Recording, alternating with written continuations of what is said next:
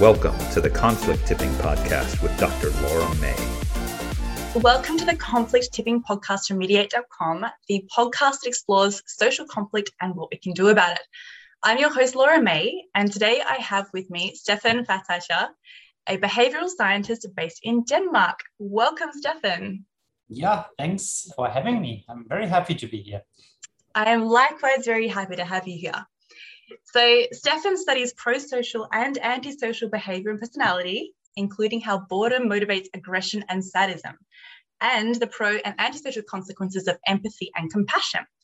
And I came across his work when I was doing my own research and kept coming across this message of compassion and sort of sadism or revanchism, which I couldn't really understand. And so I went on this quest to find answers and to see who'd done work in this field. And of course, I came across Stefan.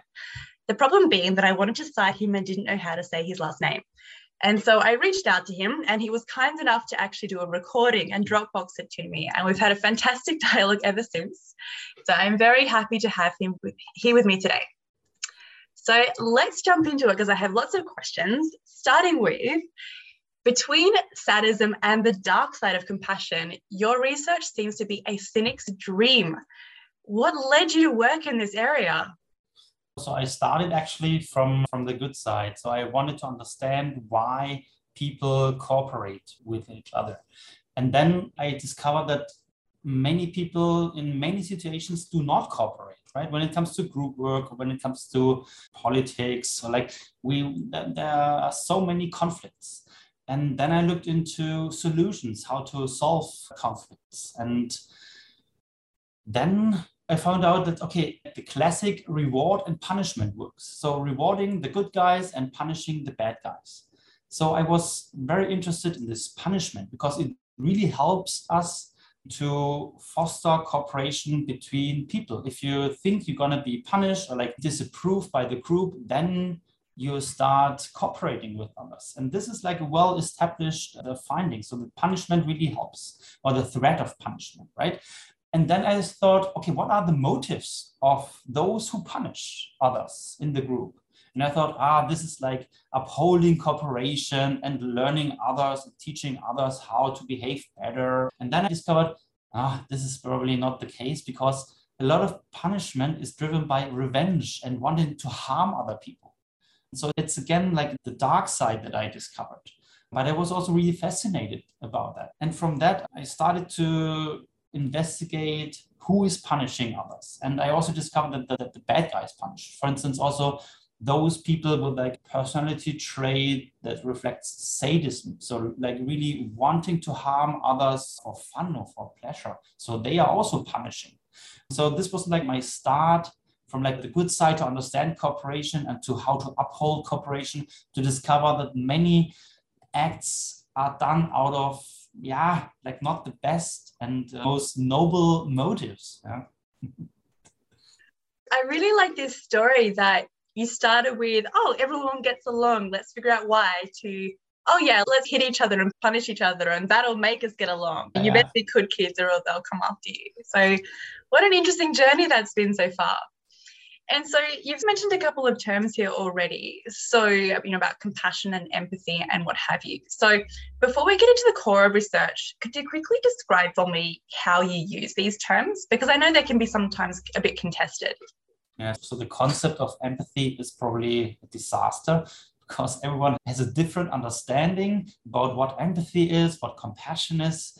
So I think I would describe empathy as an umbrella term capturing many different tendencies like, like the cognitive part of empathy, trying to understand another person, and reading the other person's emotions and thoughts in like more or less accurate way so like this is like the cognitive understanding part and then the affective part right? So like the emotions the emotional response that results from reading another person's emotions and taking their perspectives so we have these two parts of empathy, like the cognitive part and the affective part. Um, yeah, and compassion is yeah, it's also used in so many different ways. When holding a baby that is crying, yeah, we have this this concern for the baby, but also this warm glow maybe. Yeah.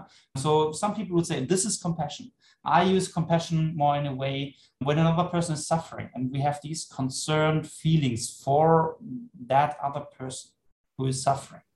And yeah, sometimes we have this warm glow, but often it's also related to a bit more distress and like also an emotion or a state that we want to avoid because feeling concern for a suffering other person ah, it also affects us and we feel in a negative way of we share the negative emotion we share the negative state.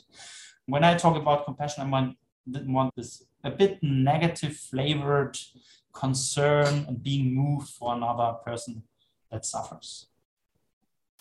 So if i understand correctly then when you're talking about compassion you're really talking about emotions for others whether it's the warm glow or whether it's, it's the worry. Does it sound like there's an empathetic component in there as well when you're talking about compassion if it feels bad within us as well?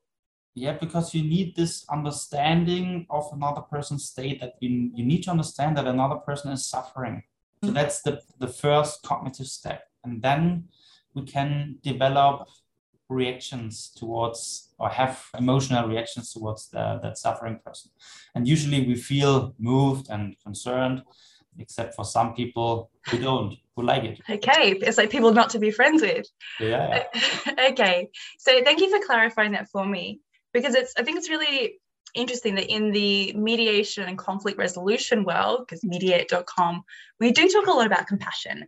And it's treated as this sort of panacea for all kinds of conflicts. You know, if we just feel compassionate enough, all the problems will go away. And so, to what extent is that true, do you think?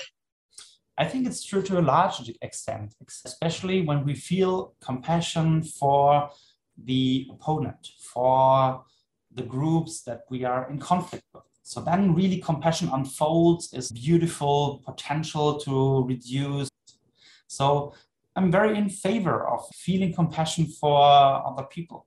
The problem comes in when we feel compassion only for our own people, for our in-group members right? And don't feel compassion for the out group, for the conflict partner. So then compassion is biased and we only direct our behavior towards in-group members and not towards out group members or the conflict partners. Okay. No, I think, I think it's a really good point. And so does that sort of imply a limit to compassion? So if we have this boundless compassion for the world at large, then that's overall overall better for the world and but if it's a very sort of small compassion so only people who look like me or act like me or vote like me then it can become quite harmful as i'm understanding it yeah, yeah, I agree. And this is what Paul Bloom also puts forward, right? That our affective responses, like compassion, are biased towards our in-group members, those who we like, who we care for. And compassion is often an automatic reaction, right? So, we, of course, we can learn it, we can try to be compassionate, and motivate ourselves, but it's often an, an impulsive reaction that we have or don't have. So, in, in that sense, it is biased. Mm-hmm. And if you like, I can also talk about some more like even harmful consequences of compassion. Please, I would love to hear about this. Let's hear about the dark side. Yeah, that's why I'm here for. When we feel compassion for our in-group members, yeah, and mm-hmm. and our in-group members, so a friend or like our partners, were harmed by an out-group member. Mm-hmm. So like the harm is like the out-group members are responsible for the harm of the in-group member. And we feel compassion for our friend, for our partner, then we more likely want to harm the out-group member because we care about our in-group member. So it has this, it so compassion and empathy for our in-group members. It magnifies our anger towards the outgroup uh, who was responsible for the harm. And this is what we, we really show also in, in the series of studies. And yeah, so this is like when we think about political conflicts or like also wars, when like the war in Israel and Palestine and or like Ukraine, Russia, right? The in-group feels compassion for the in-group members. And this compassion motivates or increases our anger towards those who commit or do bad things to our close others. So in, in that way, compassion can have like unwanted consequences. Okay. So I guess the sort of a way of capturing it this is that if I've got my best friend and someone's nasty to my best friend, I'm going to get real mad at that third party for being nasty, which is a, perhaps an oversimplification, a little bit less dramatic, but that's the short of it as I understand it. Exactly. Yeah. Because we care and we're moved by our friends' problems yeah, and, and suffering. Yeah. And actually, I have a question, which I'm not sure. I think I feel like you're one of the best people to try and answer this. But I mean, we, we have this idea then that there's tight compassion, people who are really close to us, that can be sometimes problematic. Whereas a sort of wider compassion, so we're feeling compassionate towards the world at large, can be a bit healthier, a bit more positive. But I'm wondering if there's any costs for us when we try and be so encompassing in our compassion. Because I mean, it sounds really tiring, honestly. Yeah, it, it is. And also, our friends and family members also want that we feel compassion for them and not for we want to be your favorite so yeah. the downside is if we feel compassion for all people like a mm-hmm. universal compassion then this might also reduce our in-group bonding right so like the mm-hmm. in-group identity because yeah. we do not commit only to our in-group but like also to the, the out-group and so we might also be perceived as not loyal so that, that there hmm. might be some downsides to that. Although from like a universal perspective, this is the way to go, I think. Yeah, from a universal perspective, it sounds great. No, I, I can definitely find I find that really interesting because there's kind of implications for self-esteem, right, as well. If I'm if I'm there with a partner or something and they feel the same way towards me as far as compassion goes and caring goes that they do towards some random person they've never met, I'm gonna be like, why aren't I more important? Like, why don't you care more? So um, maybe it's a reflection on me, but I can definitely see that there would be self esteem components to this. Yeah. It sounds like a very delicate balance. I totally agree. So it's often about balance. yeah. Excellent. Okay, so then turning to another area of your research, you've done a fair bit of work on the relationship between boredom, boredom and sadism. So I understand you've done experiments with online trolling the military amongst parents and even fantasies. And question one, what kind of fantasies are we talking about here? And secondly, what do you mean by sadism? Yeah, so so we're talking about the sadistic fantasy of shooting another person for fun. So that is very sadistic. It is. Um, the good news is that not many people have those fantasies, right? Mm-hmm. It's really a low number which is good. Mm-hmm. But they some people do have them. And this also reflects like the definition of sadism is harming other people for fun. And if I mm-hmm. think about shooting another person for fun, this really reflects like the definition of sadism. Yeah. In short, what is the relationship in general terms between boredom and sadism? So boredom has, I think, a really positive image. When you look into the literature and there, there are books about boredom and creativity, right? So we need to be bored, to have these good thoughts and to solve problems and so forth. But the question is, um, so I don't deny that, but the question is, what does boredom typically leads to? And it is a negative emotion. And it relates to people who are bored very often are more anxious and they are more depressed. And we when we look at social behavior like aggressive behavior we thought there might be a relationship like reading the old classics of Erich Fromm this uh, big psychoanalyst he proposed that boredom is a really a, a negative state because it it says us that or like it tells us that we need to change the situation. We need to mm-hmm. do something and that is might be more stimulating. And aggression harming others is really stimulating.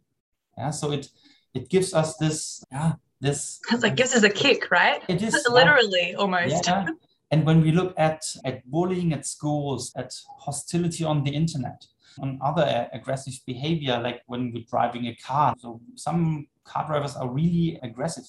But every time we we can see that that people like it to, or some people like it to, be aggressive on the internet, like in schools, at the workplace, in a car. And what we show is that when people are bored, they are more likely to harm others for fun, to get rid of the boredom. Yeah. So uh, it's really a downside of boredom. As you're saying all this, I'm kind of wondering if there's other ways in which this boredom can be funneled as opposed to, oh, go hurt some people.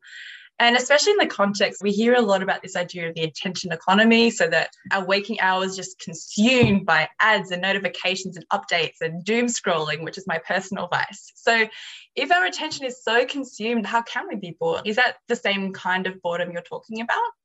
So, it's a very good question because when we take our phone and go to Instagram or Facebook, Reddit, in my case, the information, yeah.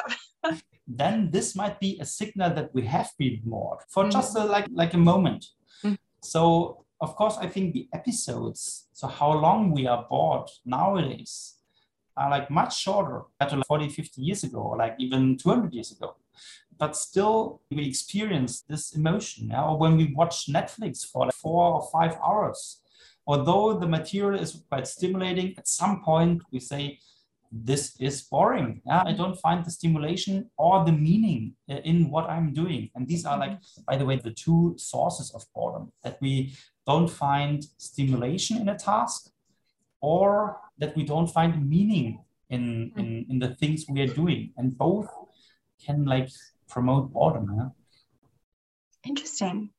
As you're about Netflix binging. I'm thinking about this book series I'm reading at the moment, and I'm overly committed. I'm at like book 13, and I haven't really enjoyed any of them, but there's four books left to go, which makes me think I'm not very stimulated by this. There's definitely no meaning. So, but it's clearly a response to boredom. Is there some kind of weird interplay between motivation to finish and get through boring materials. I'm not sure if I framed that correctly, but please tell me why I'm doing this to myself, Stefan. What am I doing?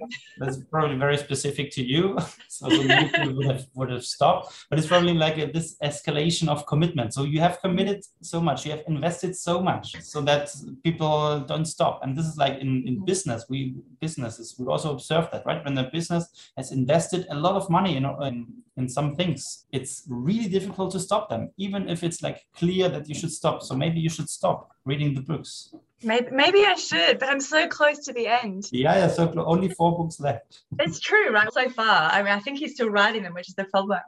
But this is just, I don't know, I'm having this thought. It feels like, in a way, like definitely as I'm reading them, I do get frustrated sometimes. I'm not going to go out and be sadistic towards people, but I'm just kind of wondering if people are thinking of online trolls, and maybe I'm and them all with the same brush here. People playing the same game for long periods of time, or grinding, or watching the same series for long periods of time. Is there some kind of like boredom buildup that leads to outbursts or something, something like this? Yeah, yeah, and there are many factors that kick or that are responsible for whether a person does or does not harm others in the end, mm-hmm. also on the internet. So the first one is an antisocial person- personality or like a sadistic personality. So people who in general like to harm others, they also do it in on the internet. They bully others. So it's like a general tendency. But then the opportunity is also a big factor. So when people can do it, and it's very easy to do it on the internet, it's mm-hmm. more difficult when you're a sadist in, in a school, like, and you like to bully others and the teacher is present, right? So then it's, that's a bit more difficult. So that tells us that we need monitoring. We need mm-hmm. strong social norms against bullying, against online harassment. So we, we need to, to reduce the opportunity for the bad guys to engage in their evil behavior. And we need to provide people, and especially bad guys, that's also what our research shows, with alternatives. So when at schools or also in private lives, and people have good alternatives that they can engage in meaningful behavior that is maybe also stimulating. So I like to cook, yes, and I'm not harassing others on the internet, but like playing sports or board games or like having really good alternatives mm. is so important to reduce yeah um, aggression and violence in, in, in all contexts. Yeah? So when people are mm-hmm. bored and don't know what to do, they seek out stimulating behavior. And we need to provide them as a society with alternatives as well, I think. And so it sounds a little bit then like we should almost be avoiding boredom. Is that fair to say? So to, to some degree, I would yes, definitely. Like long episodes of boredom, it's bad for your emotional life because it feels bad. And like it motivates especially bad guys to do bad things. Yeah. Mm-hmm. That doesn't mean that we should avoid always having a short boredom episode. This is not a problem. But at least when I remember my time in school, I was bored so often. So maybe we should also think about uh, helping our youngest to feel less bored. Yeah. yeah. See, now I'm wondering if the inspiration for the, your research on boredom in schools and sadism or aggression was actually a personal case study for you, Stefan. I, I want to remain silent here. Fantastic. Okay, then. So, just getting back to this idea of social conflict, do you have an impression of any relationship between boredom and social conflict, or am I grasping at straws here? And I guess the reason I'm wondering this is we always talk about this idea of give people bread and circuses and they won't be sadistic in this case. So does that actually work? So I think it, it works to some extent, yes, because when we are bored, we really seek out stimulation, excitement. And or some people also seek out excitement and stimulation in general. And they might get this excitement from engaging in social conflicts. I think this is part of the stories of, the, the general story of humans that we need stimulation, we need to feel and experience things, right? Mm-hmm. When you are in a position of power, this is a possibility. No, absolutely. It sounds like overall the relationship, well, what your research shows, and then thinking about social conflict, that ideally we want to be stimulated in a way that doesn't cause us to basically go against others that's fighting them or picking on them or, or being generally sadistic and hopefully not invading their country either. And on the other hand of things there's this balance to be played as far as compassion goes about who we're compassionate for and when I mean, say there were a social conflict right now, okay? And so it's you against Australians, okay? So just you personally, you're taking on every Australian in the world. You might be up for something, and we've got kangaroos on our side. Mm. But if we're there and all of Australia is bored and they're coming after you, what would you do about this as far as Australians' boredom, as far as their compassion? Like, actually, what? How can you sort of de-escalate this whole conflict, sort of Stefan v Australia? Yeah, so I think we need structural solutions so like mediators like, yay yeah like like you, that answer yeah I'm, I'm, for sure because we have so every side of the conflict of course has their own subjective and biased perspective so i'm right and you probably would also say all Australians are right. Yeah. Um, all of us.